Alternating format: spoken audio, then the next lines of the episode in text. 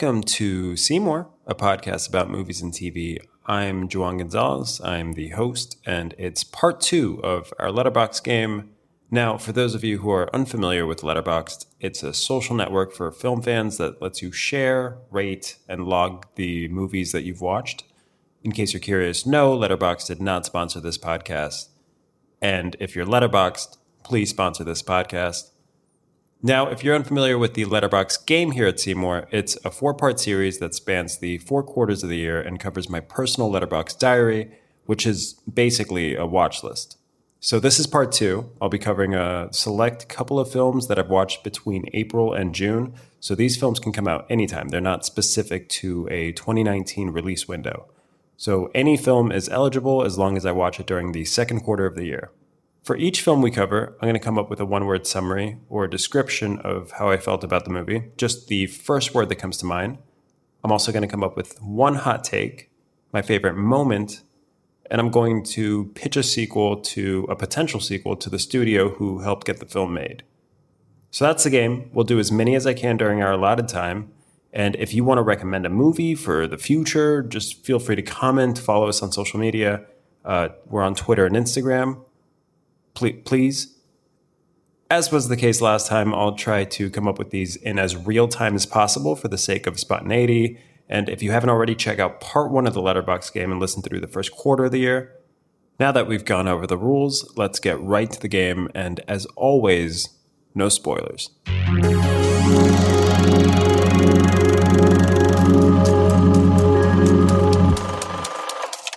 So, the first film of the day's Thunder Road, and that was a 2018 release, and that was directed by Jim Cummings, and it was also starring Jim Cummings, and he also wrote it. So he did just about everything, and I watched the film on April 2nd. What a way to start quarter two. I mean, this movie made me want to make a movie without a budget or anything because the budget for this film was actually pretty small. Um, it was that kind of uh, film. It was it was definitely inspiring. Hot take. I think it's one of the best films of 2018.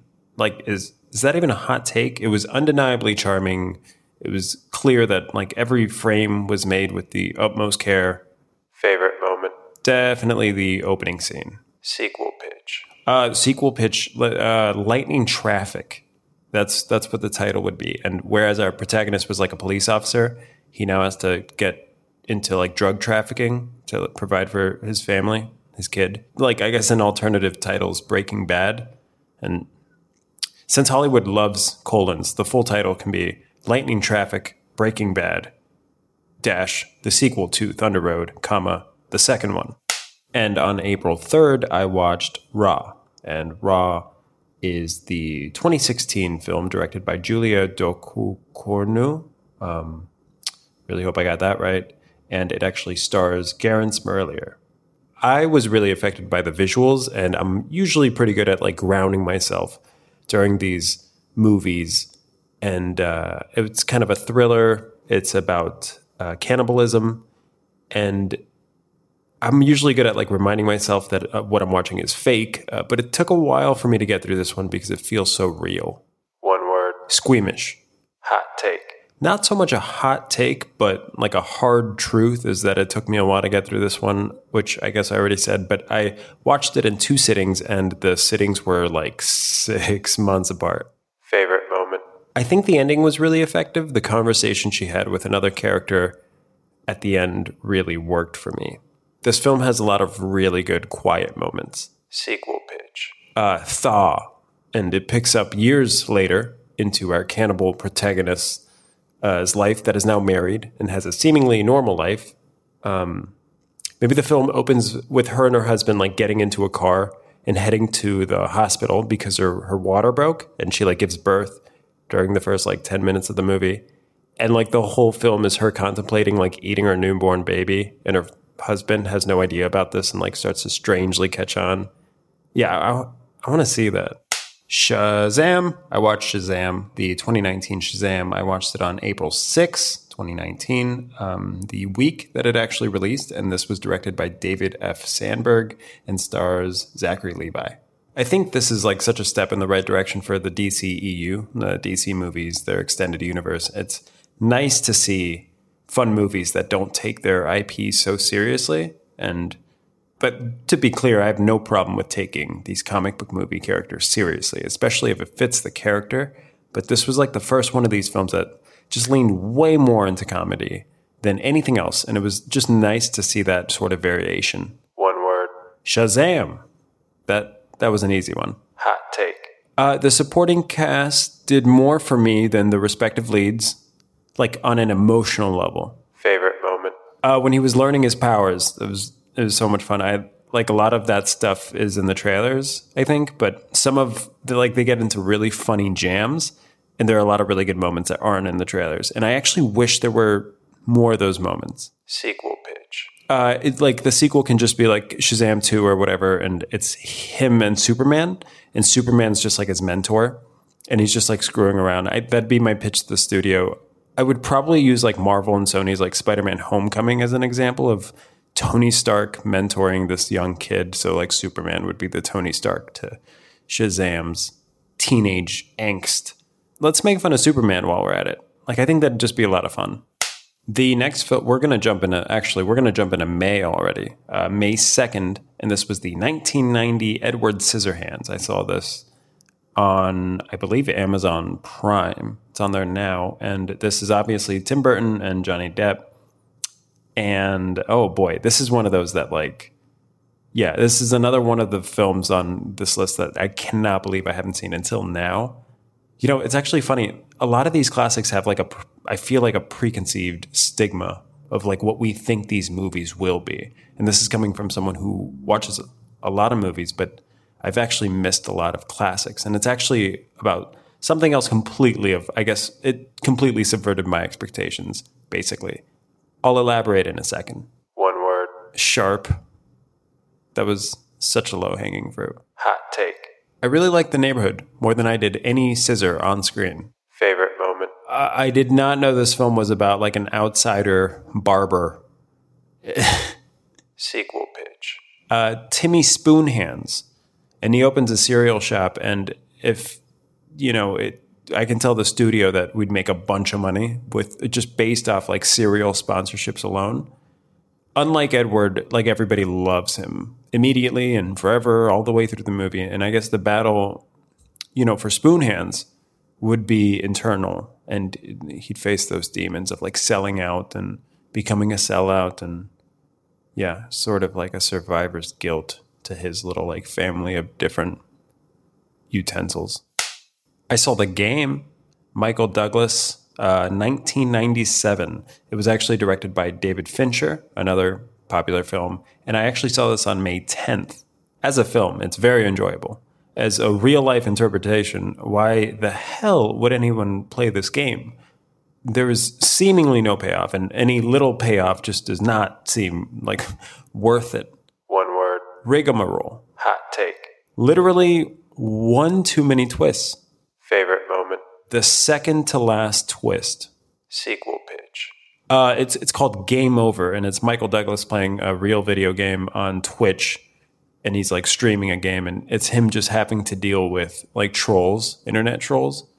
Maybe maybe he can play like three or four games throughout the ninety minute runtime. It's going to be a tight ninety. He'll definitely play like we can do Fortnite. That'll make a lot of money. Call of Duty, Super Smash Bros, uh, Pokemon. Which one? I don't know. There's a new one coming out. Maybe that one.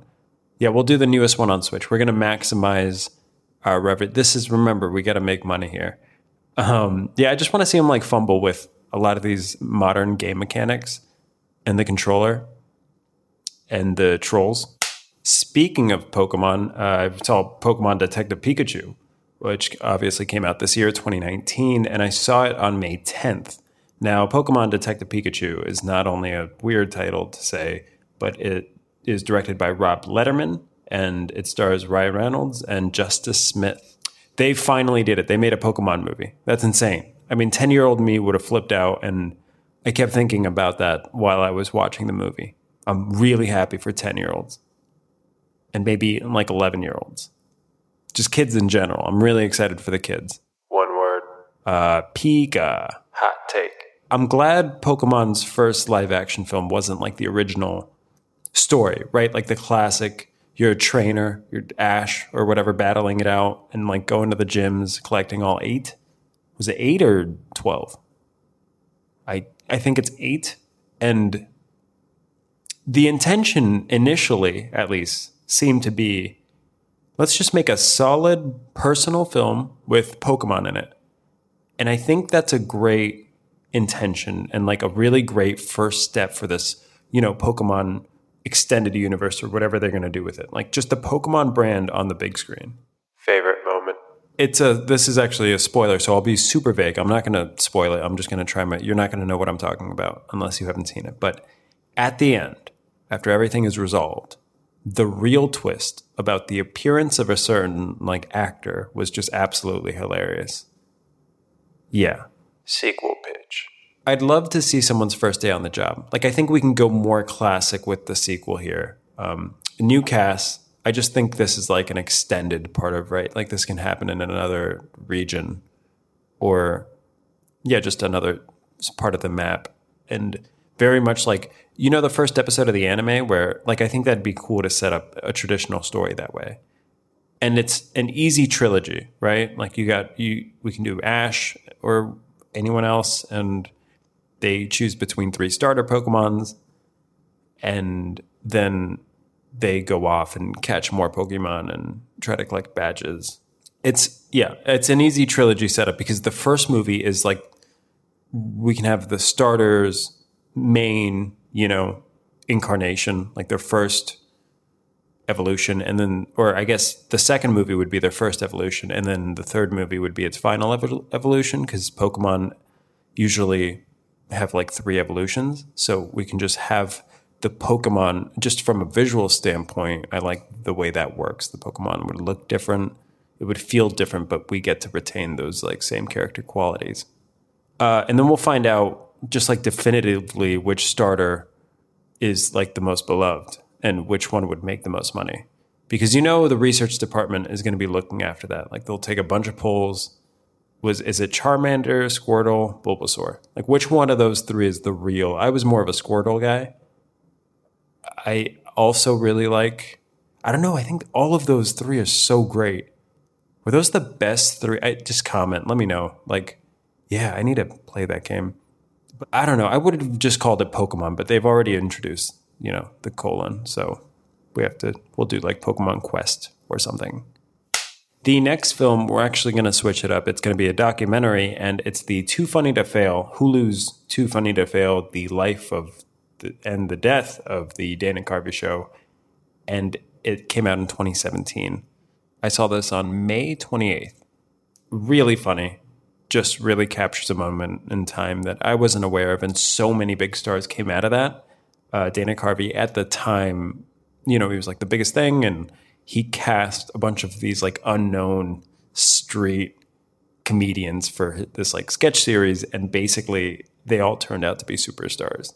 I mean, just Steve Carell, Stephen Colbert, Bill Hader uh, was in the documentary. I don't believe he was in the sketch, but just a bunch of stars that have gone on and do really great things. So super eye opening, One word. eye opening. Hot take. Duh, hot take. I don't know. It's tough with documentaries. I would have loved to see them explore kind of like and they they do sort of touch on this, but what they learned from working there and how they applied that to their careers, right? Like how Steve what did Steve Carell learn from that and how did he apply that to Michael Scott on The Office? You know, he's currently doing a lot of dramas that all, you know, have some Oscar buzz and he's been nominated for Oscars. So what is he drawing from the Dana Carvey show into even those more serious performances? And again, they sort of touch on this. I just would have loved to see just a longer segment on the influence that had over them. Favorite moment.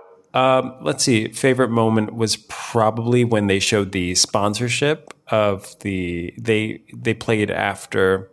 Uh, I don't want to spoil it, but a certain show that had like a really sad trailer, and then immediately after they showed the preview for the upcoming Dana Carvey show, and it was just so hilarious. And they showed it to the cast that and they weren't aware that this aired, and their genuine reaction is just like the greatest thing ever. Sequel pitch.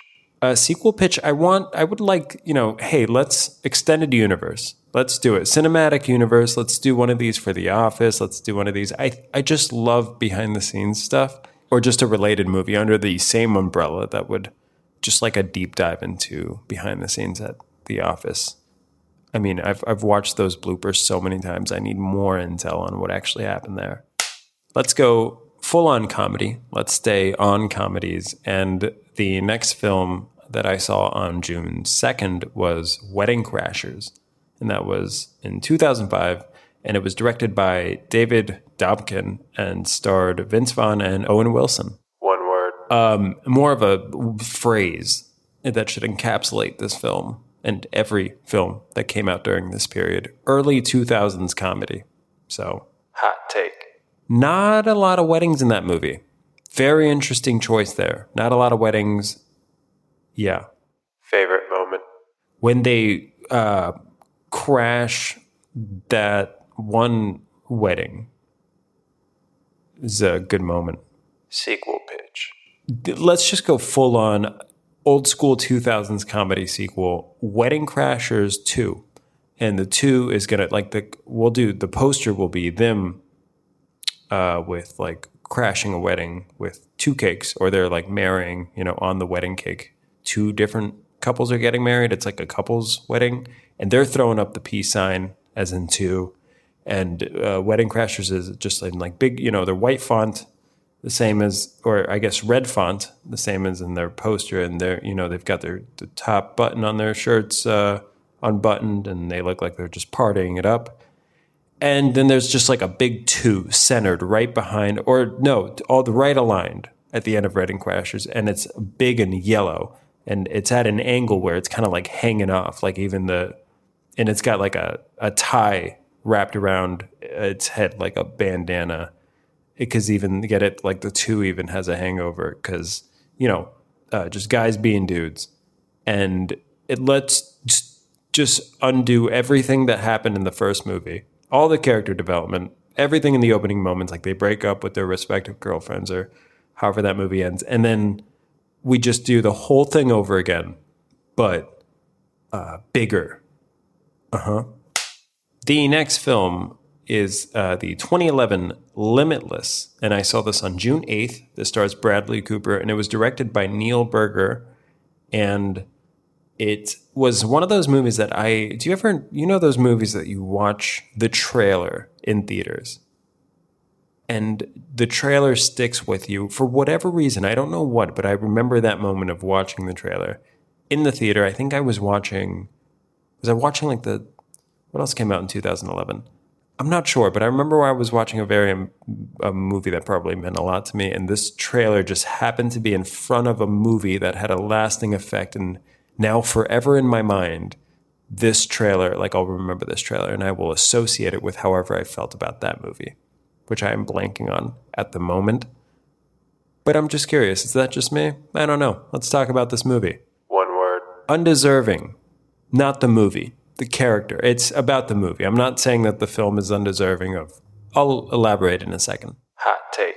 does anyone else feel like we should not have been rooting for Bradley Cooper at the end? Again, no spoilers. Like, like he was rewarded for being a crappy dude.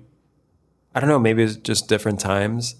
Favorite moment. The funniest moment. I don't know if it, it definitely my favorite moment, but the funniest moment by far was when a certain girlfriend takes a certain pill, and suddenly, you know, the writing really opens up, and I- it's quite limitless actually, and that sequence was hilarious.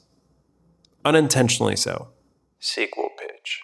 The sequel would be called Limited, and it's Bradley Cooper just taking this new drug that really reels him in.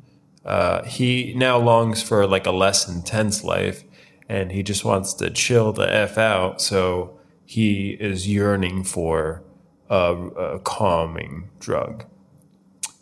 I all those those drugs exist everywhere. I guess that's not much of an original, but it'll you know interesting to see this character really humble himself, take a couple of steps backwards, maybe apologize to everyone he screwed over, maybe clean, maybe The next film is John Wick, and I saw this on June 9th. So a couple days ago of the recording of this podcast, and the movie actually came out in 2014.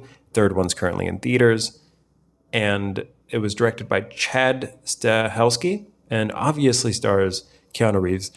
Talk, talk about hitting, striking lightning, lightning striking in a bottle, whatever the phrase is, just twice. The Matrix, John Wick, especially at a time where action movies aren't that they're looked at as maybe like lesser than these other movies. And I think that this film provides some kind of originality to the genre, the same way that The Matrix did back in the day. So, really happy this exists and just came out with the third one, so it's doing well. They announced the fourth one, so we're going to be getting a lot of Keanu Reeves. And I think that when that happens, we are all winning. One word. Gun Fu. I heard that before. I did not coin that. I do not want credit for that, but I heard that was I heard about it and I thought that very much applied to this movie. Hot take. I cared more about John Wick losing his dog than I did his wife. And I don't think that's a spoiler that I believe that's in the trailer. Favorite moment. Uh, when he gets the dog for the first time. Basically every scene with the dog. Correction, every scene where the dog is alive. Full disclosure, the dog dies like 10 minutes into the movie. So I don't consider that a spoiler. Again, I it, I believe it's in the trailer, and if it was not, I am very sorry.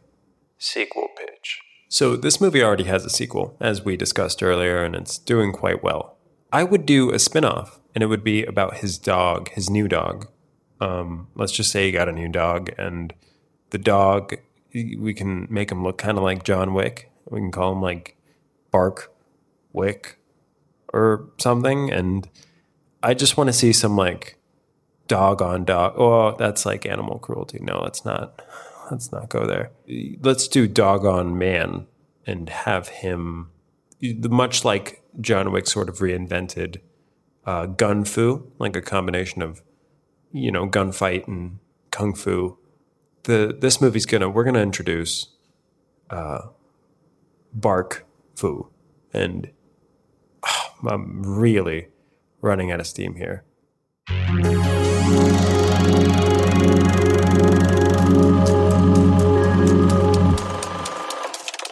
That was this week's show. If you like what you hear, please subscribe. You can hear new episodes of Seymour every week on Tuesdays on Apple Podcasts and Spotify. And remember, Seymour is just one of many shows that Cesspool has to offer. For more info, visit cesspoolnetwork.com to see our full weekly lineup or follow at Cesspool Network on Twitter and Instagram.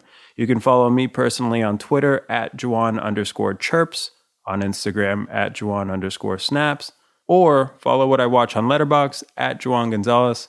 See you next week.